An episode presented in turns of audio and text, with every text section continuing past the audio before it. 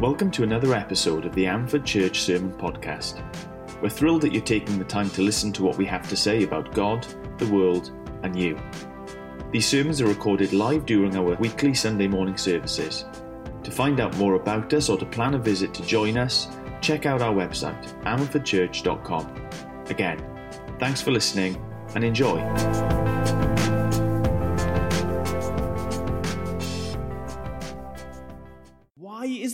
World filled with sadness and hurt? I mean, you don't have to think about life all that much to come to that conclusion, do you? You don't have to spend very much time with your eyes open, reading the newspaper, things that are going on around the globe, or just rubbing shoulders with people day to day to come to the conclusion that the world is filled with sadness and hurt. And that's one more step than the scariness of the world that we looked at last week, isn't it? That is another picture, another idea. It's not just something that's big and beyond us. It's something that seems to be filled with a darkness. A darkness. You'd expect the Bible to address this situation, wouldn't you? To address the world that we live in, not just in its bigness and its vastness, but in the hurt and the sadness and the brokenness and the darkness. And darkness is one of the ways that the Bible used to describe the world that we live in at the moment. And really, the short answer is why is the world filled with sadness and hurt? The short answer that the Bible gives is us. You and me. And everybody else who populates this great big planet we called home. The short answer is why is there so much sadness? Us. Every single one of us brings our own darkness into the world. Every single one of us contributes darkness in some way, big or small, even on a day to day basis. Now, I appreciate this doesn't sound Reese, does it? it? doesn't sound like an amazing introduction to an exciting and a, uh, inspiring sermon. But let's, let's go, let's go with this. Because the Bible not only gives us that plain answer, but like a doctor comes and shines a light. Have you ever seen that on TV or experienced that in your life when there's a problem and the doctor comes and says, ah, on your mouth, and you and they look in and they're looking for symptoms. You've got a sore throat or something, and they shine the light in and they're looking for symptoms to show what the problem really is. The Bible presents the picture that the darkness, a lot of it, is to do with us, but it goes further than that and describes some of the symptoms that have led us to that place. Why is the world so filled with hurt? Three words are going to come up on the screen. Um, and I'm going to encourage us all, okay, this morning to have a go at saying them, okay? These are three of the symptoms that describe the sickness, if you like, that we have as human beings. Okay, say that first one, chata. Chata. Give it a bit of a ch, ch, ch, chata. Okay, that's the first one, chata. The next one, pesha. Pesha, that's easy. And this last one, let's go with avon. Avon. Okay, so chata, pesha, avon. I've got absolutely no idea if that's right because I don't speak Hebrew and I've not heard anybody reading them out, but there we go. Let's try them like that. Um, and I want us to think about these three words that the Bible uses over and over and over again to describe us and our humanity. And I've deliberately not put the English words that we often use up. Because I think the problem with the English words that we often use is that we're either familiar with them, and so the impact is totally lost. They're just words for badness, and that is it. Or we see them when we think, well, they're traditional, they're outdated, they've got nothing to do with us. But when we step back and we look at the different ways that the Bible describes the darkness that we all bring and contribute to the world, I think actually we'll begin to see and to understand a lot more the sickness that we have as a humanity. And then we can go and we can look at uh, how the Bible describes us fixing that. So these are the three words that we're going to be looking at this morning chata, pesha, and avon. No idea if that's how you pronounce them or not, so don't try and show off by using them. The first word is chata. And this is a word which means missing the mark. Missing the mark. So I'm going to need a volunteer, someone who's going to come up and be with me and allow me to use them for the whole of the talk. So it's, I'm just going to go for Rodri. I think I picked on uh, Charles the other week. Rodri? Okay. Can you describe to the ladies and gentlemen of the audience what you have there? Piece of cardboard. What does it say on the top of it? Target. Target, okay. 1, 5, 10, 15, 25. Yeah. So chata is a word that is used in relation to human beings in the Bible and the sickness we have, but it's also um, a word that's been used in archery. And it means missing the mark. So you've got a target there. You've got something for me to aim at. I've got a, a Nerf gun, and I'm just going to improve my chances by strapping a laser to the top of it. Okay? And I want you to give me. There we go. I want you to give me a bit of a. Okay, I love this thing. Oh, who has played? Who's been?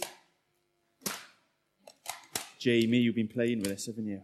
Jamie Hurd, you've been playing with it. Okay, so give me a, give me a.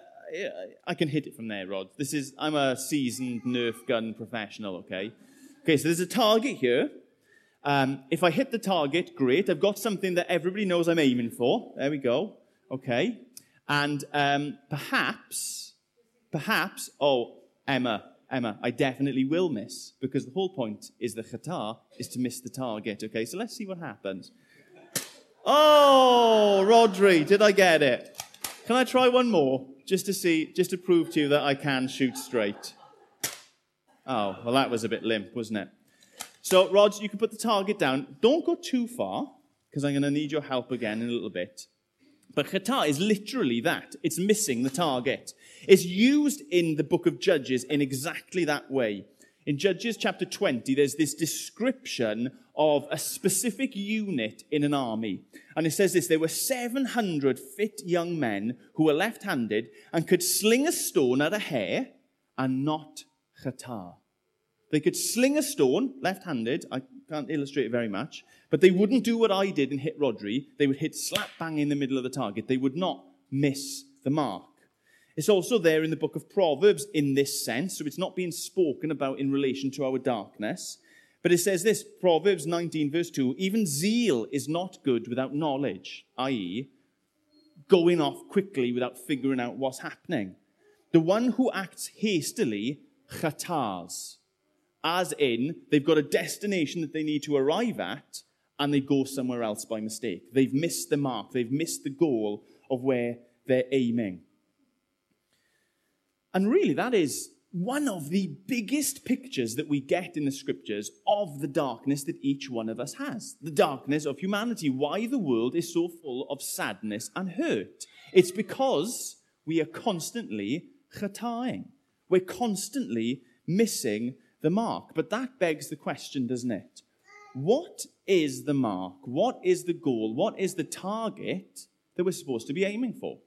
Now, I, we could go back to Genesis chapters 1, chapters 2, when it speaks about mankind being made in the image of God and what that means. We, we get to the same place, but I think there are two places really that we go to that show us the mark, the point at which humans are supposed to be aiming, the standard, if you like, or the goal of each and every one of us. Jesus clarifies it when someone comes up to him and asks him, really, what is the, what is the fullness of the law? What is the most important thing of the law? And he gives the golden rule. Does anybody remember what the golden rule is? It comes in two parts. It's to love God with all your mind, soul, strength, and to love your neighbors as yourself. Yeah. So when someone comes to Jesus and says, Really, Jesus, if I'm to be everything that I'm made to be as a human being, as an image bearer of God. What am I supposed to do? What is the mark? What is the goal that I am aiming for? What is the center of that target?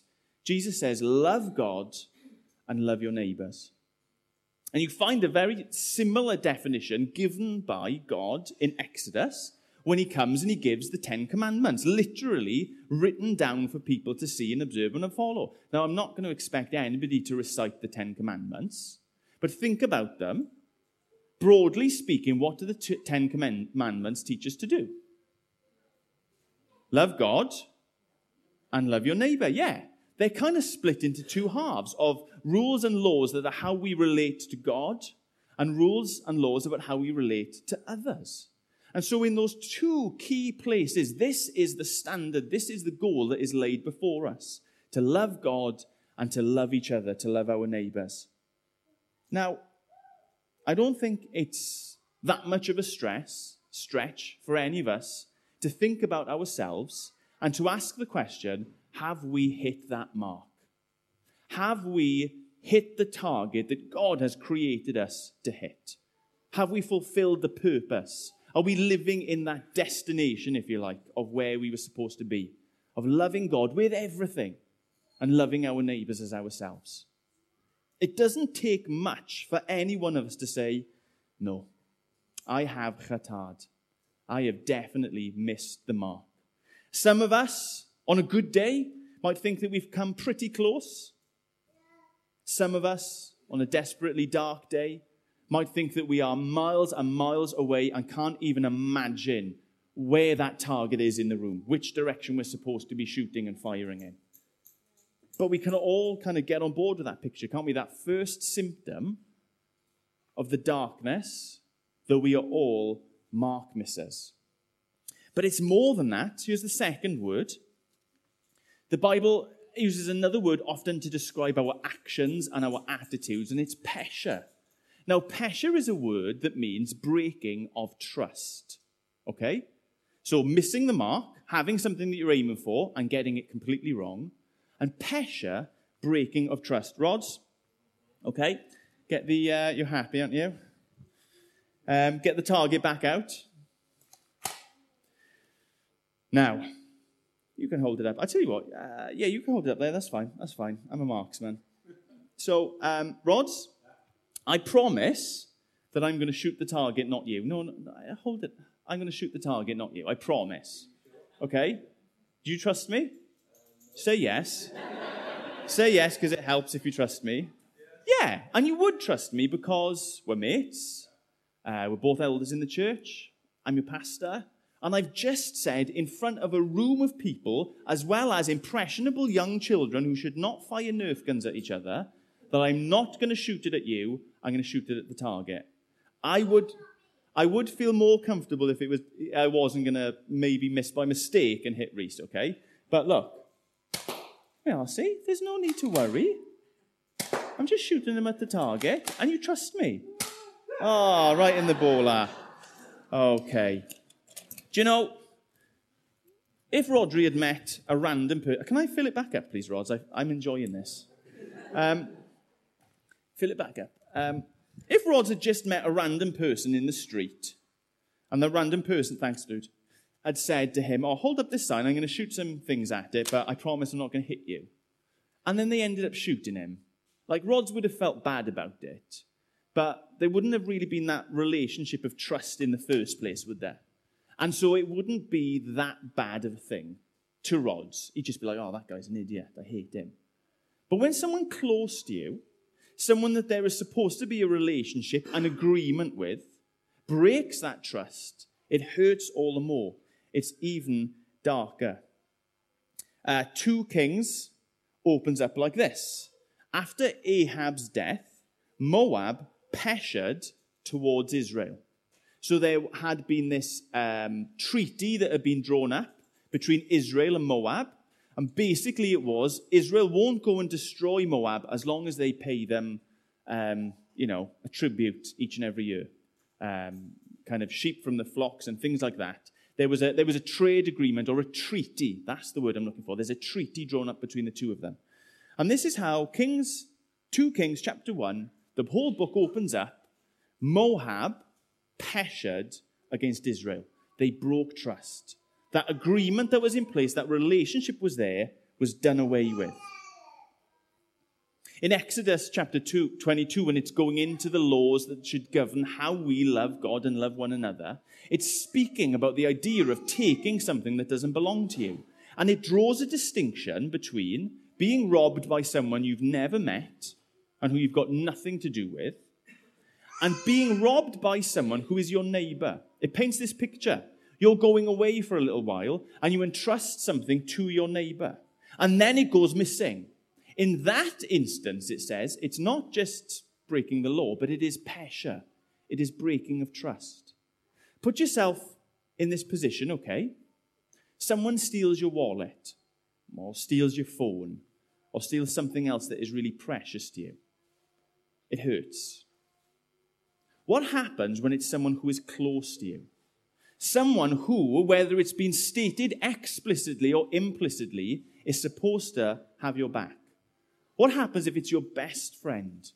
What happens if it's your relative? What happens if it's your husband or your wife or your boyfriend or your girlfriend or whatever that is?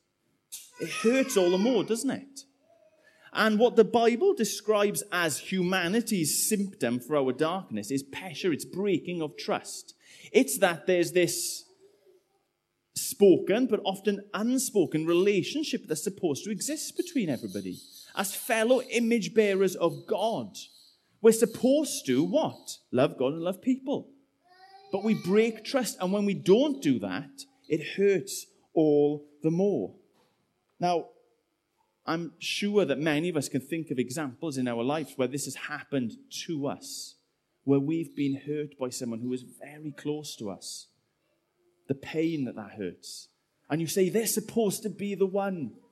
They're supposed to be the one who's looking after me, caring for me, providing for me, loving me.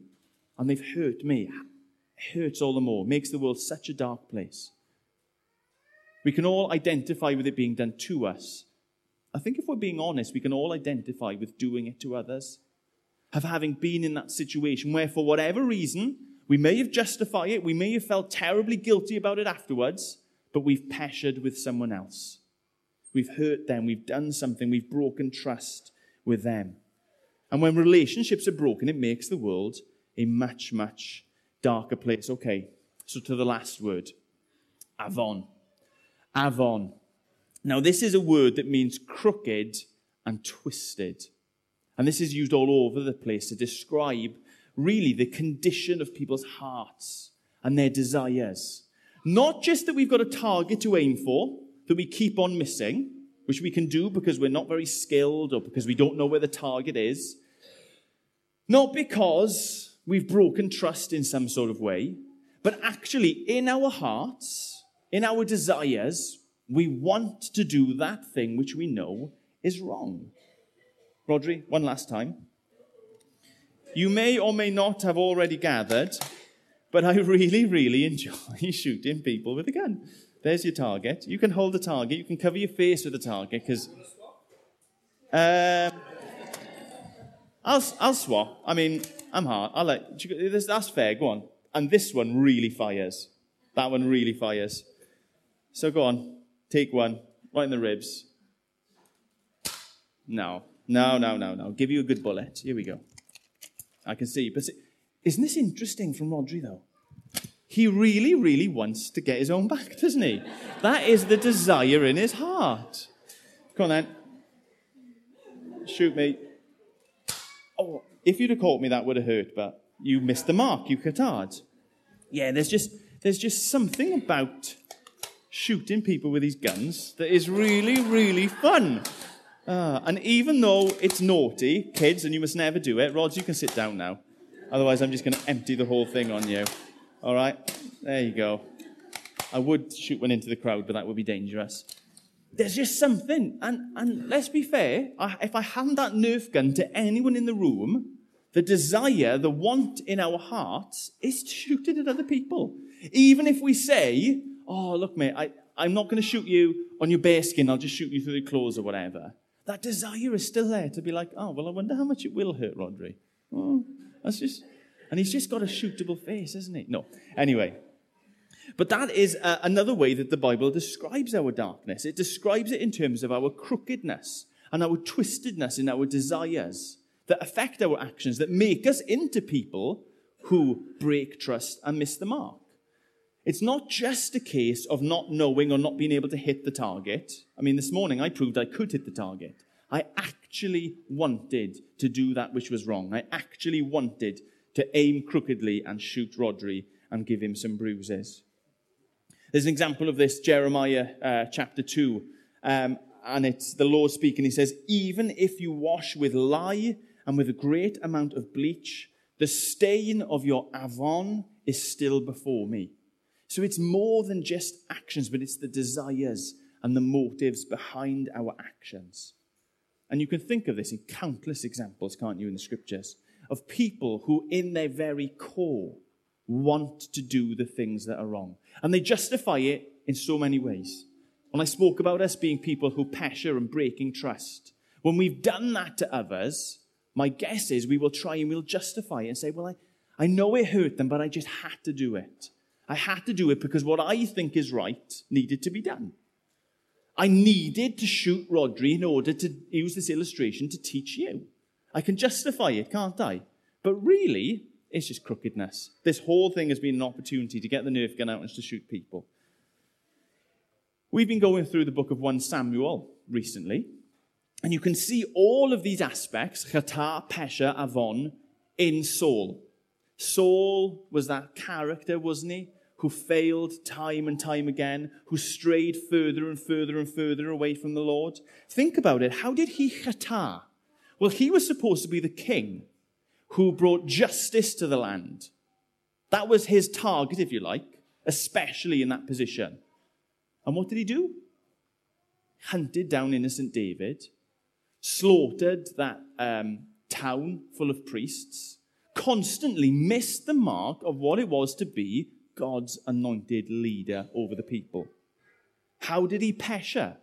Well, think about it. What happened was the people all gathered together and a relationship was formed, a treaty was formed, a covenant was formed between the two. Saul said, I will be your king, I will do X, Y, and Z, and you will be the people, and I'll look after you. And then, in missing the mark, in doing those horrendous things, constantly he was peshing, wasn't he? He called a priest to give evidence against David and said, Come into my court. Tell me what went on. The implication being, if you tell the truth, nothing bad is going to happen to you. And he did tell the truth. And his whole town was wiped out. How did he avon? Well, you just see it time and time again in his life. This wasn't the result of sensible thinking, it was the result of a twisted, crooked heart.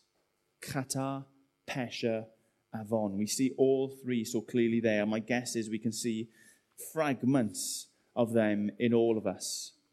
Saul shows it to us spectacularly, but in all of us we see it, even if in the minutiae. And the result is darkness, sickness for each of us, and with each person bringing their own darkness, a world that is, as Grandpa Joe described it, full of sadness and hurt. So, last question then. Actually, in my head, I'm trying to think of another excuse to shoot you rods, but I can't. Um, last question. What is the answer? What is the answer to all of this? Because it's not very satisfying. I don't feel happy going back to Grandpa Joe and just saying to him, Oh, the world is full of sadness and hurt because we're bad people, mate. And there are worse people than us, there are better people than us, but we're all bad people, and that's why the world's a horrible place. What's the answer? Because none of us are satisfied with that. Behind the question is a desire to have a world that is better, isn't it? A world that doesn't have any sadness and a world that doesn't have any hurt. What's the answer? Well, so often the answer that we give is more humanity, better humanity, self improvement, corporate improvement if I strive harder in my life, I can blot out those words, blot out the darkness, and be a person that's full of life. A, a, a self healed, self made man or woman, child. Or if we as a society, as a nation, as a continent, even as, as a world, do these things, we can improve in such a way that darkness will be gone, sadness and hurt will be gone. Let's get rid of all the plastic that we use, which is a fantastic idea, by the way. But even when we pull together in the same way, the world will still be sad and, and dark and hurty. Even when we elect the officials to office that we think are the ones who are going to be the answer, going to be the solution, they might bring a little bit more prosperity to a small pocket of people. But almost always, in every single instance you look at, it will be at the expense of someone else, at the hurt and the sadness somewhere else. When we say that the answer is more humanity or us improving our humanity, do you know what we're saying? To get rid of darkness, what we need is just a little bit more darkness. And that's nonsense, isn't it? It's like going into a dark, dark room in a dark, dark house and saying, you know, the best way that I can think of to brighten this place up is to paint the walls black simply will not work. Thankfully, the Bible goes further than that. It doesn't just shine a light on it like a doctor does, looking for the symptoms, but it provides a proper answer. And the Bible's answer is Sunday school children. The Bible's answer is Jesus. The Bible's answer is Jesus. Let me just run through Jesus with you in relation to those three words. Jesus is the one human who has never missed the mark. If the mark is loving God and loving others, Jesus has never, ever chatad. He's never missed the mark. Jesus is the only human ever who has not broken trust. He is a faithful one. There were aspects of that in the reading that Rods began the service with. Never ever broken trust.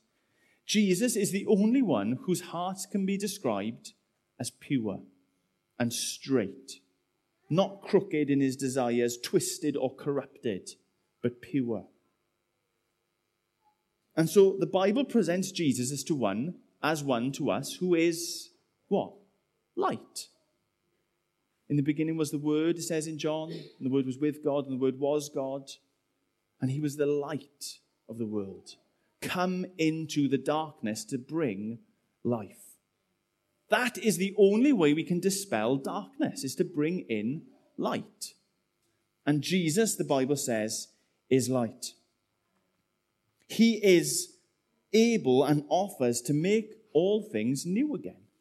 2 Corinthians chapter 5, this is how Paul puts it. He who knew no sin, that is Jesus, became sin that we could be right once more with God. Let me put that in the language that we've been using this morning. He who knew no darkness became darkness so that we could live in the light. Yes, Grandpa Joe, the world is a dark, dark place. It's a dark place because so many other people are so full of darkness, and even ourselves, we bring darkness into the world. And the answer isn't for us to try and brighten ourselves up as if we're going to hit the mark, keep trust, and sort our desires out. That ship has sailed. The answer isn't for humanity to club together and find a solution ourselves. No.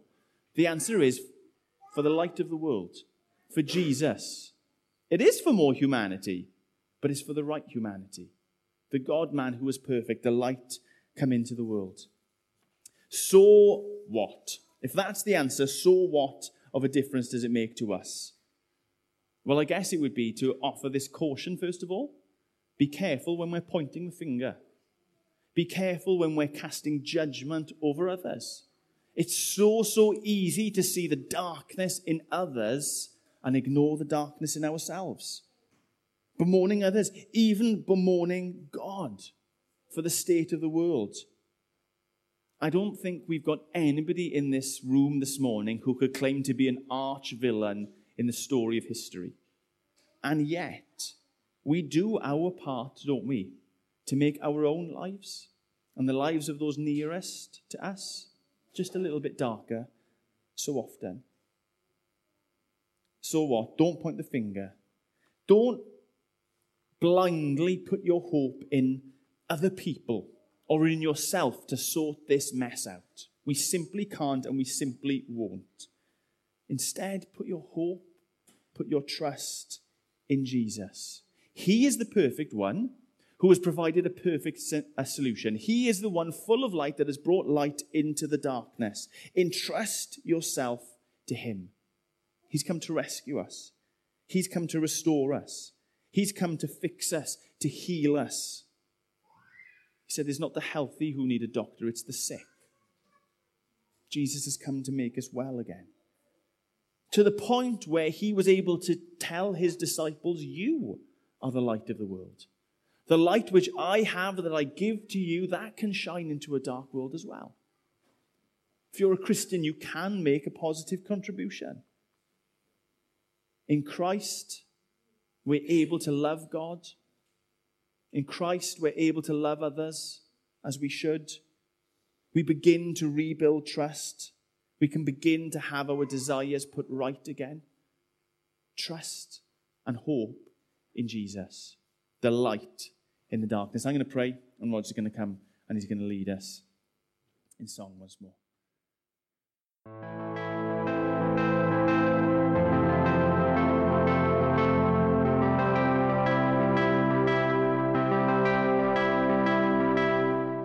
We hope that you found today's message useful and challenging, and we want to take a moment to offer you some next steps that you can take right now.